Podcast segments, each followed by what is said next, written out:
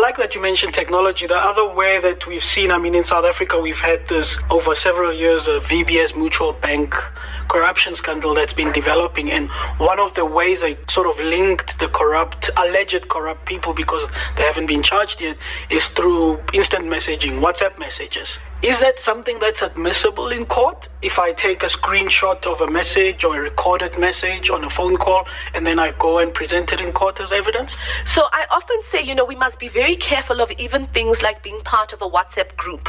So let's say we know that, you know, there's a crime being committed and you have sent that to me. So I'm the receiver and we are three in this WhatsApp group. And I then decide to take a screenshot of that information. I am a party to that, right? That information technically I can then choose choose to disclose of it the way I see it fit. So if you're going to be, you know, committing crimes and you are going to be then sharing it over technology, you cannot then, you know, go and say that your privacy was breached because if we're both consenting parties to that conversation and I've decided to go and say whatever it is that I've said and you know my business partner or whoever it is has decided to use that against me it is what it is right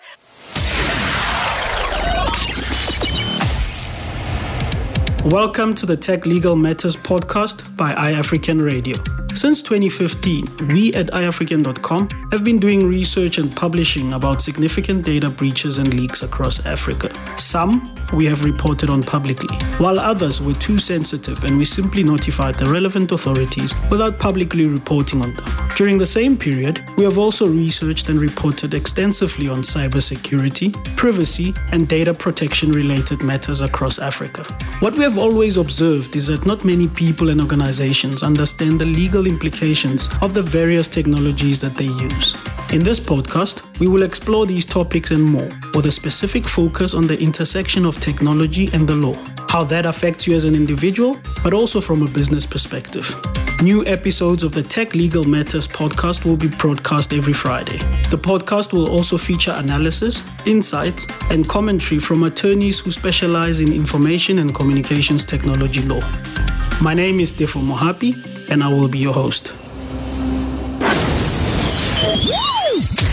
Now, for a word from our sponsors.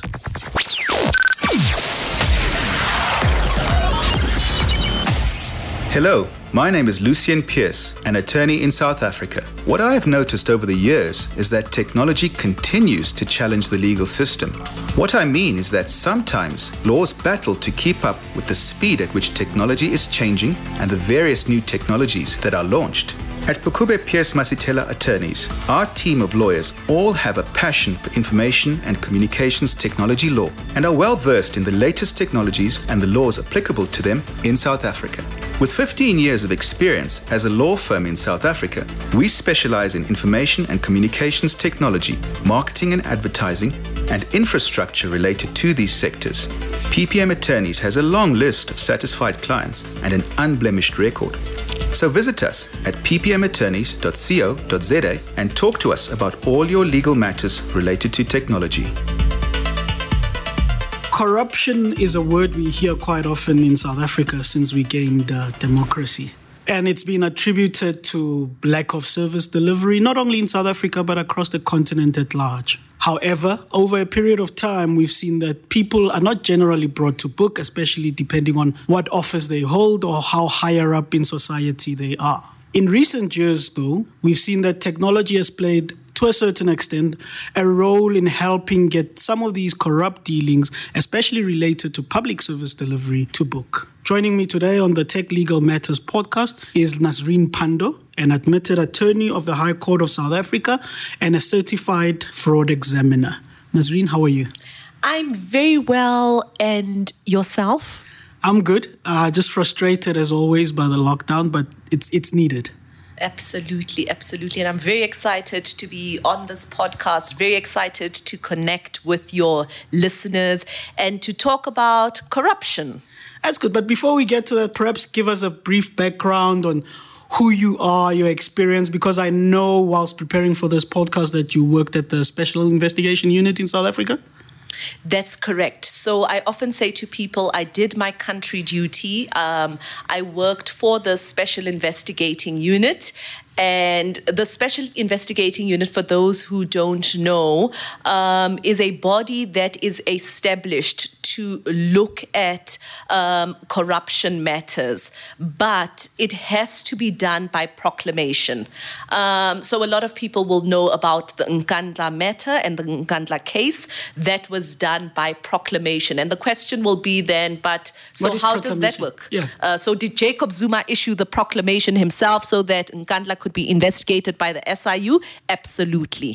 Uh, so it's one case in point. So to this day, working with different administrations the president is the one who receives the report from the Special Investigating Unit and he then takes action. So the repercussions that we're now seeing, we're now seeing uh, the architect, for example, uh, Minenhle Makhanya, uh, in the Nkandla matter, we're now seeing that before the courts, and that was as a result of the SIU investigation.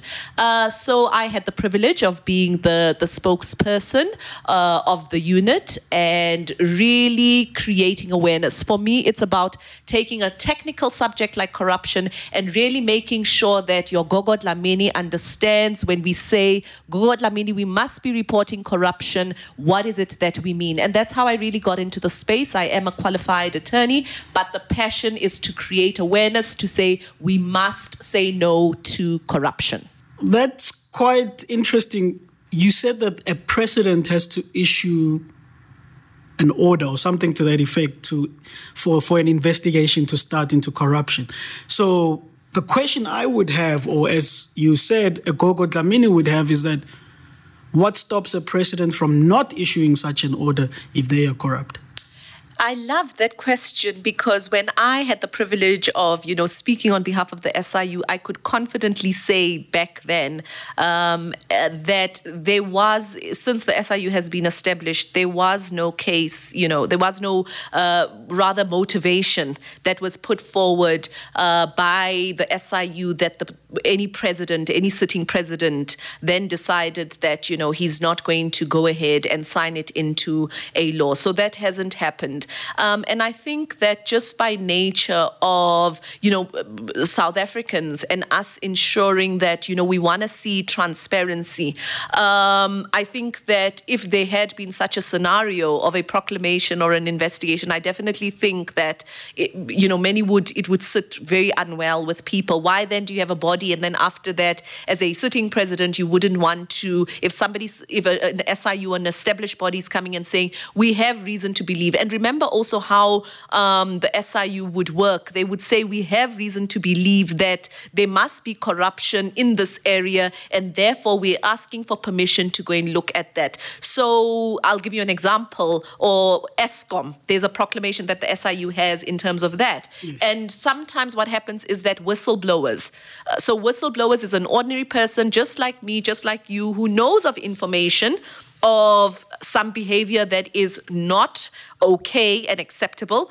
who then says, I'm going to do the right thing and I'm going to report it. So you can also go to the public protector, right, in South Africa. Correct. And you can say, I am a, well, you know, being a whistleblower, you obviously want to protect your identity, uh, but these are the way things of these nature or uh, mishaps like this, you know, get uh, to be exposed. So it's very, very important for us to create the awareness and then for us to also call on whistleblowers. Uh, a very famous whistleblower, Snowden, internationally. Yep I was even going to say, you know, when you introduced uh, the subject, yes, corruption is something that is very topical in South Africa, but we see corruption all over. I mean, let's look at internationally. Let's look at the FIFA scandals. Yeah. Uh, let us look at the World Cup, you know, uh, the Qatar, the building of those stadiums. So corruption is not something that is unique to South Africa. Corruption is a, a you know, when you even quantify it, it goes into trillions of dollars. Uh, so it's it's a phenomenon phenomenon that it is not unique to South Africa, certainly not unique to Africa. It is a worldwide phenomenon that must be curbed. But despite having said that, we can't excuse it happening in our countries. Absolutely. You cannot excuse it. And that is why we need to do the right thing and we need to inculcate good values. You know, um, I really love the Hong Kong model because the Hong Kong model is that you start young, you start in schools, you know, you start teaching children um, that what are values, what are, what are good values, what is it that society should look like. So you inculcate it uh, from that stage. So for ex- as long as I think we can start uh, teaching good values. What is it that we want our society to look like? And we understand the effects of corruption. You know, if you are going to take money and give it, it's give it. Let's give an example. Give it to a policeman, right? Um, so that he doesn't issue you that that that ticket. What are you cool doing? Cool drink money, yeah. Cool drink money, exactly. You know, or yeah, what cool drink money? Or they sometimes say, "How do you thank me? How are you going to Yes. thank me?" You know, uh, those kind of things. And if you are doing that, and you are then saying to the policeman, "I'm not going to pay you this money," that money, remember, it goes back into the fiscus. It goes back into our infrastructure. It would mean that when our Minister of Finance, Tito Mboweni, currently is sitting and looking at his budget, he's then able to say, We've got X amount in the kitty, and therefore we're going to be able to have schools and textbooks. We're going to be able to fix the pothole in the road. So, corruption is something that affects your everyday person. There is no person who is not affected by corruption.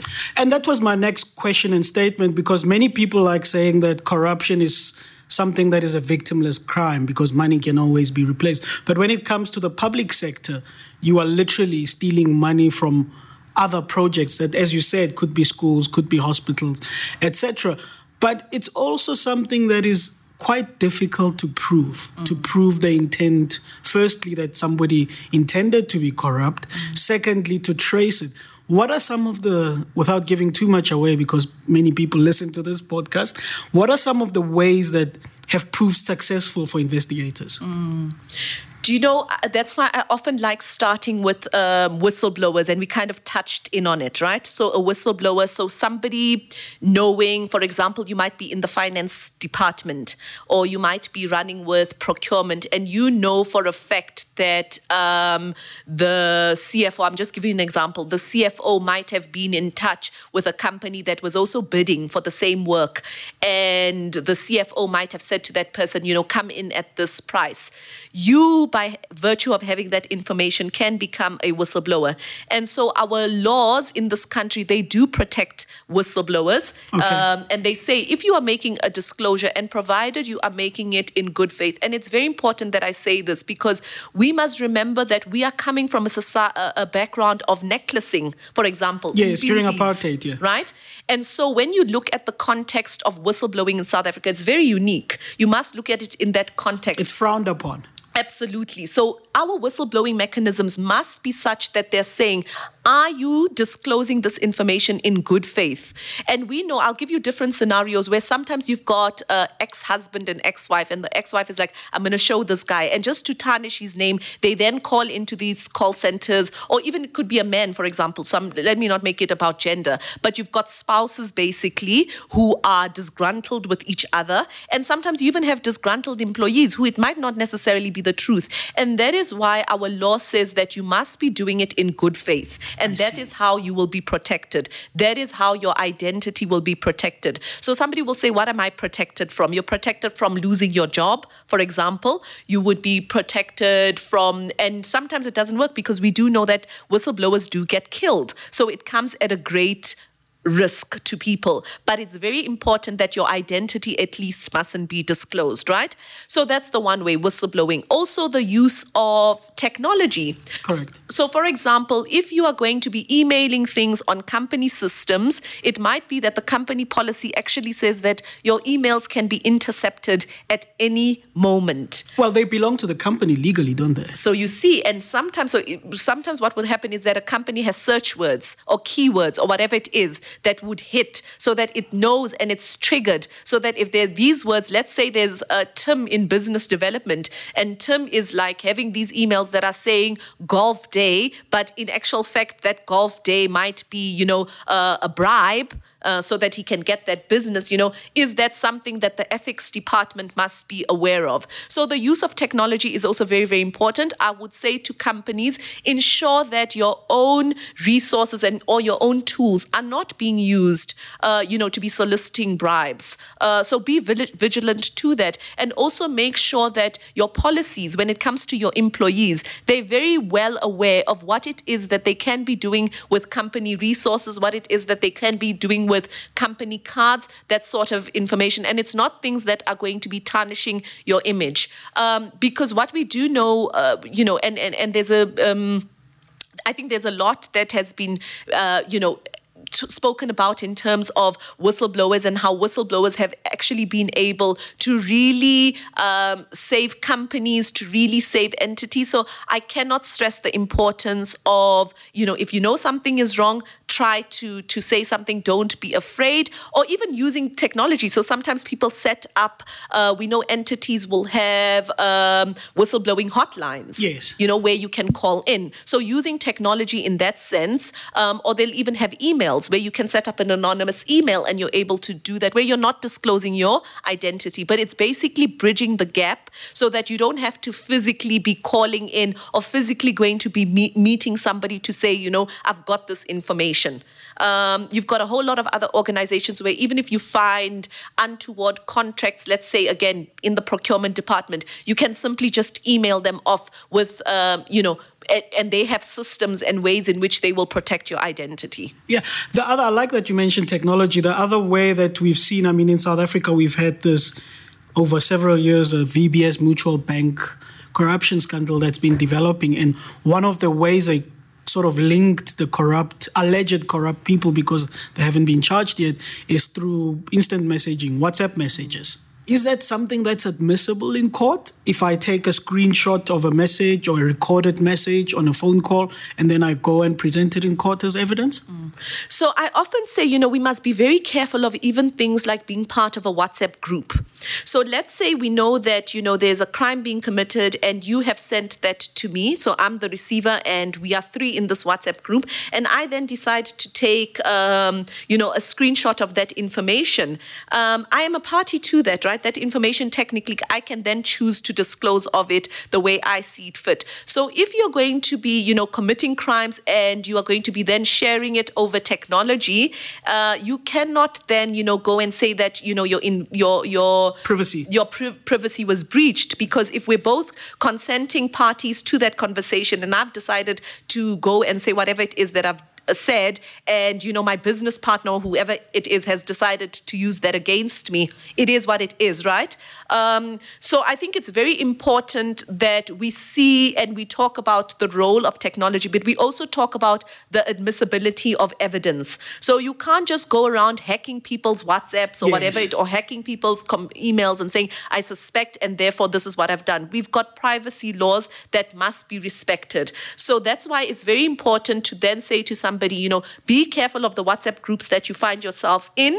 Because if, for example, a crime was committed and you were part of that WhatsApp group and you also didn't say anything, and later on it was discovered, you know, you don't want to find yourself, un, you know, as part wanting, an right? alibi. Yes, as an alibi or whatever it is. So it's very, very important for us to look at our own social media footprint. What is it that we are saying on social media? Because for as long as it's out there, it's shared and it's with a third party or in the public domain, it could possibly, um, you know, if it found its way there through, like I said, through proper means, it could possibly be used as evidence against you.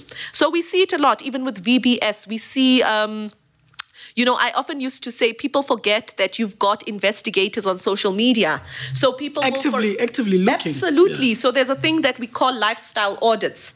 People will say, so they you, do this. They sit and check our Instagram. Your Facebook. I mean, if you are saying that you are a city manager I need to get off, I and you are on Instagram. Facebook, yeah. you know, with pictures of you, and you're on Instagram with pictures of you go Paris, mm. and you're just a city manager. At the Chanel store, uh, bags. I can, I can tell you that is, yeah, that you are you there's a are, file on you we are definitely able to use social media to assist us to create a picture of your lifestyle so that thing lifestyle audits uh, yeah it really comes in handy social media really comes in handy for people like myself That is, I, I actually believe that because last week I was chatting, I actually showed my colleague Nzalo, a Nigerian guy who lives in Dubai. Mm. He's very, he, he, calls him on, on Instagram, he's got like 3 million followers or something like that. He's Instagram famous, number one. And on Instagram, he says he's a real estate developer. Mm. He has like, I don't know, 30 cars, 20 cars. And these are just not normal BMWs and Mercedes and Corollas. These are Rolls Royces, these are Maseratis. Nothing wrong with that, but he's always posing at Gucci stores, getting 20 bags. He's got the, they invite him to Gucci launches and all that. And as I said, he calls himself a real estate developer. Apparently, it was revealed last week. His name is Hushpuppi, yes, Hushpuppi on Instagram. Uh, Ramon Abbas, Nigeria, that's his real name. Last week, he was arrested mm. in one of his apartments or whatever in, in Dubai. The Dubai police say they've been tracking his Instagram. That's what led them mm-hmm. to that over the years to discover that he defrauded, I think it's over a million people and businesses using business email uh, scams uh, compromise scams, BEC scams, where they intercept uh, payment uh, yes. emails and they pretend to be the client and the business finance department pays them. He did over a million of those. Mm. I think in cash they caught him with about forty million dollars. Mm. All wow. those cars and but the key point I wanted to make is yes, I believe that because they used Instagram as a trigger to say, okay, this guy lives in our country, etc. Says he's a real estate developer. Mm but it doesn't seem like we can link the two together, you know? Absolutely. So they used that and they tracked him down. So I believe that. And I think we need to all be careful. Absolutely. Absolutely. Well, you need to be careful if you're not doing anything dodgy. Absolutely. You need to be careful if you're not doing anything uh, If you are doing dodgy. if, you, if you're not doing... if you're not, you don't need to be careful. No. And you need to also remember that whatever is, you know, ethically correct... It's fine yes, is what really should be guiding you because sometimes what is legally correct and what is ethically correct oh, yes. are two different yes. things. So we'll see people saying, you know, tax evasion, for example. Well, what's wrong if I then decide um, that I am going to start up a shell company? Or what is wrong with if I decide, for example, a good one, I'm going to front, so I'm going to use the gardener as, you know, in a BE deal. That, you know what I mean? Those sort of conversations. That's ethically wrong. That is ethically wrong. And legally now, you know, in the past it wasn't, you know, but now it's wrong, yes. Now it's wrong because now you've got to show that, you know, what is your skin in the game? For example, if you're the gardener, you know, is there skin in the game? Are you at least bringing skills? What are you bringing to the table? But prior to that, we did see, and there are a lot of other plays, we call it circumventing the law, where people then circumvent the, the law to suit themselves. So ethically, it is absolutely questionable, but legally on paper, it might look like something else right? Um, another point that I think that we, where I want to make an example is in the culture of, and in South Africa, it's very unique, the blessing, blessers. Oh, yes. Right? Yes. So, yes. how is I think it, South Africa started that culture globally. so, sometimes, so what is a blesser? So, so, a blesser will be maybe a very successful tenderpreneur. And now, why am I honing in on tenderpreneur? I'm honing in on tenderpreneur because we know when we look at corruption in South Africa that procurement fraud tenders, that is where we see a lot of mishappenings, especially in the construction industry. So, where there are really these big, big projects in the ICT space, where your projects, we're speaking billions, we're not speaking millions. Yes. You know, and so why is it that I'm talking about tenderpreneurs? Because you will have somebody say, you know, to this young woman, I'm going to set up a business for you, blah, blah, blah. She probably doesn't Aha, even know what the I business see. is about. I see. You know, or open a bank account, right? So that there are different bank accounts as there's money flowing through. You could be money laundering through your blesser. Are you with me? So it's very important that we have these conversations so that people also know that when people say, you know, they're business people, you are alive to that because if you've got that information, you could also possibly help the state. You could be an alibi to money laundering, as you said. Correct. So opening different bank accounts for different businessmen who are, you know, you, yeah, you become a conduit basically. That is interesting. But how do you, I mean, you mentioned these lifestyle audits yes, it's all great and well. How do you then link? Because some people will say this is policing of black people, of, of black entrepreneurs. Why why are you policing black entrepreneurs? Why can't and I mentioned black because mm. that's a majority in South Africa. Why can't they just live their lives, have their money. Why are you always constantly looking on their social media? Can't they just buy cars and you know flash them if they want to? How do you then link this lifestyle audit to a corrupt dealing? Is it a matter of you already had a case, potential case going on? and then you add the lifestyle audit, or is it the other way around, or is it something else? So we saw there was about a year back, we saw, you know, a call for uh, government for, for government employees. I don't know if you'll recall, for government senior government employees to all be subjected yes. to a lifestyle audit. So that would be an example, right? Where you would have somebody in the leadership saying, you know what, I want all my senior officials, I want us to look at whether what they're earning is commensurate to their lifestyle. So it would be sparked by something. We don't want, again, that whole culture of, you know, people spying on each other for no reason. And that's why we've got laws, right? So that people's protection is, you know, sorry, so that people people's privacy is protected, right? So that's why we've got, we don't want, uh, what is it, uh, inquisitive uh, mang mang prying into your business. We don't want that. Yeah. Uh, so we want to make sure that when we are doing these lifestyle audits, when we are calling for people to be investigated, that there is a reasonable suspicion. It's not just based on, I am jealous because. You know what I mean? There's a reasonable suspicion, uh, or there is something that is saying that, you know what, one plus one is not adding up to two, but it's definitely working within those and respecting people's rights to privacy. Okay. It's a balance. Interesting. Now we get back to corruption and, and, and the monies involved. I, I mentioned social media and tracking those people. I mentioned uh, instant messaging. What is the success rate in terms of these cases? Because in South Africa, we've seen one, it takes a little bit long. It takes several years to, to for the cases to see themselves through. Mm. Secondly, I don't think the public has confidence that uh, these there's a success rate. What is the success rate so mm. far? especially with the public sector. Yeah, very, very low. Very, very low. We are just not seeing um, enough. And I think when you started with your introduction, you said that we're just not not enough people are being brought to book, and that's also sometimes because of of the honestly we must it's it's a skills thing.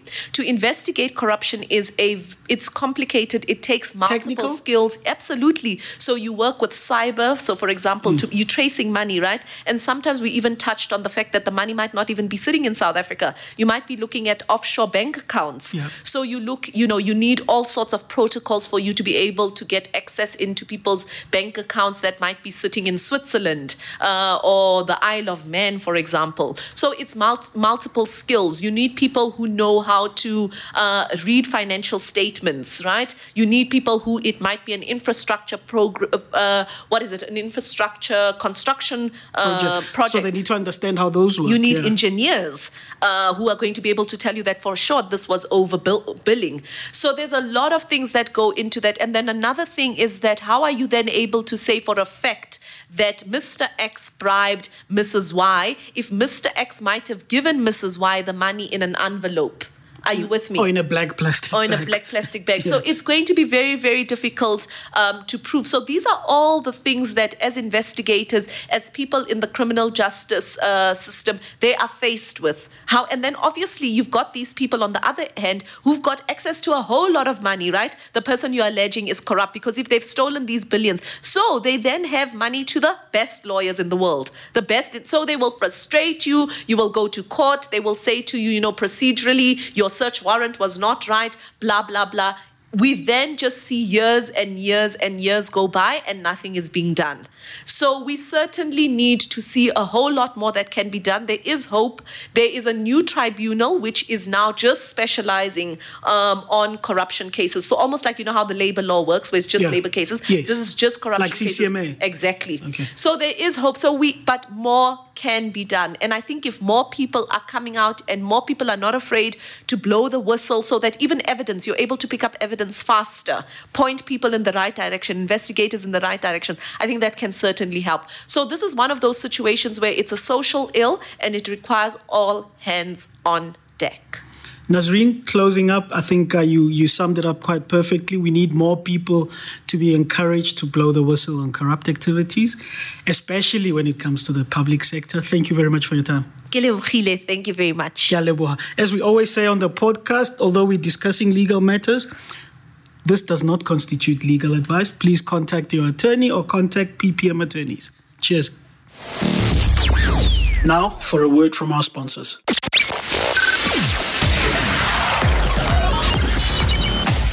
Hello, my name is Lucien Pierce, an attorney in South Africa. What I have noticed over the years is that technology continues to challenge the legal system. What I mean is that sometimes laws battle to keep up with the speed at which technology is changing and the various new technologies that are launched. If you are experiencing this challenge, our lawyers at PPM Attorneys all have a passion for information and communications technology law and are well versed in the latest technologies and the laws applicable to them in South Africa. Visit us at ppmattorneys.co.za and talk to us about all your legal matters related to technology.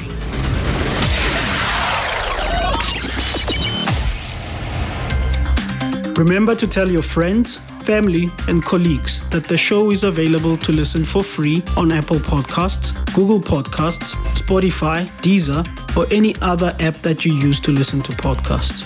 Also, make sure to head over to www.iafrikan.com forward slash radio. That is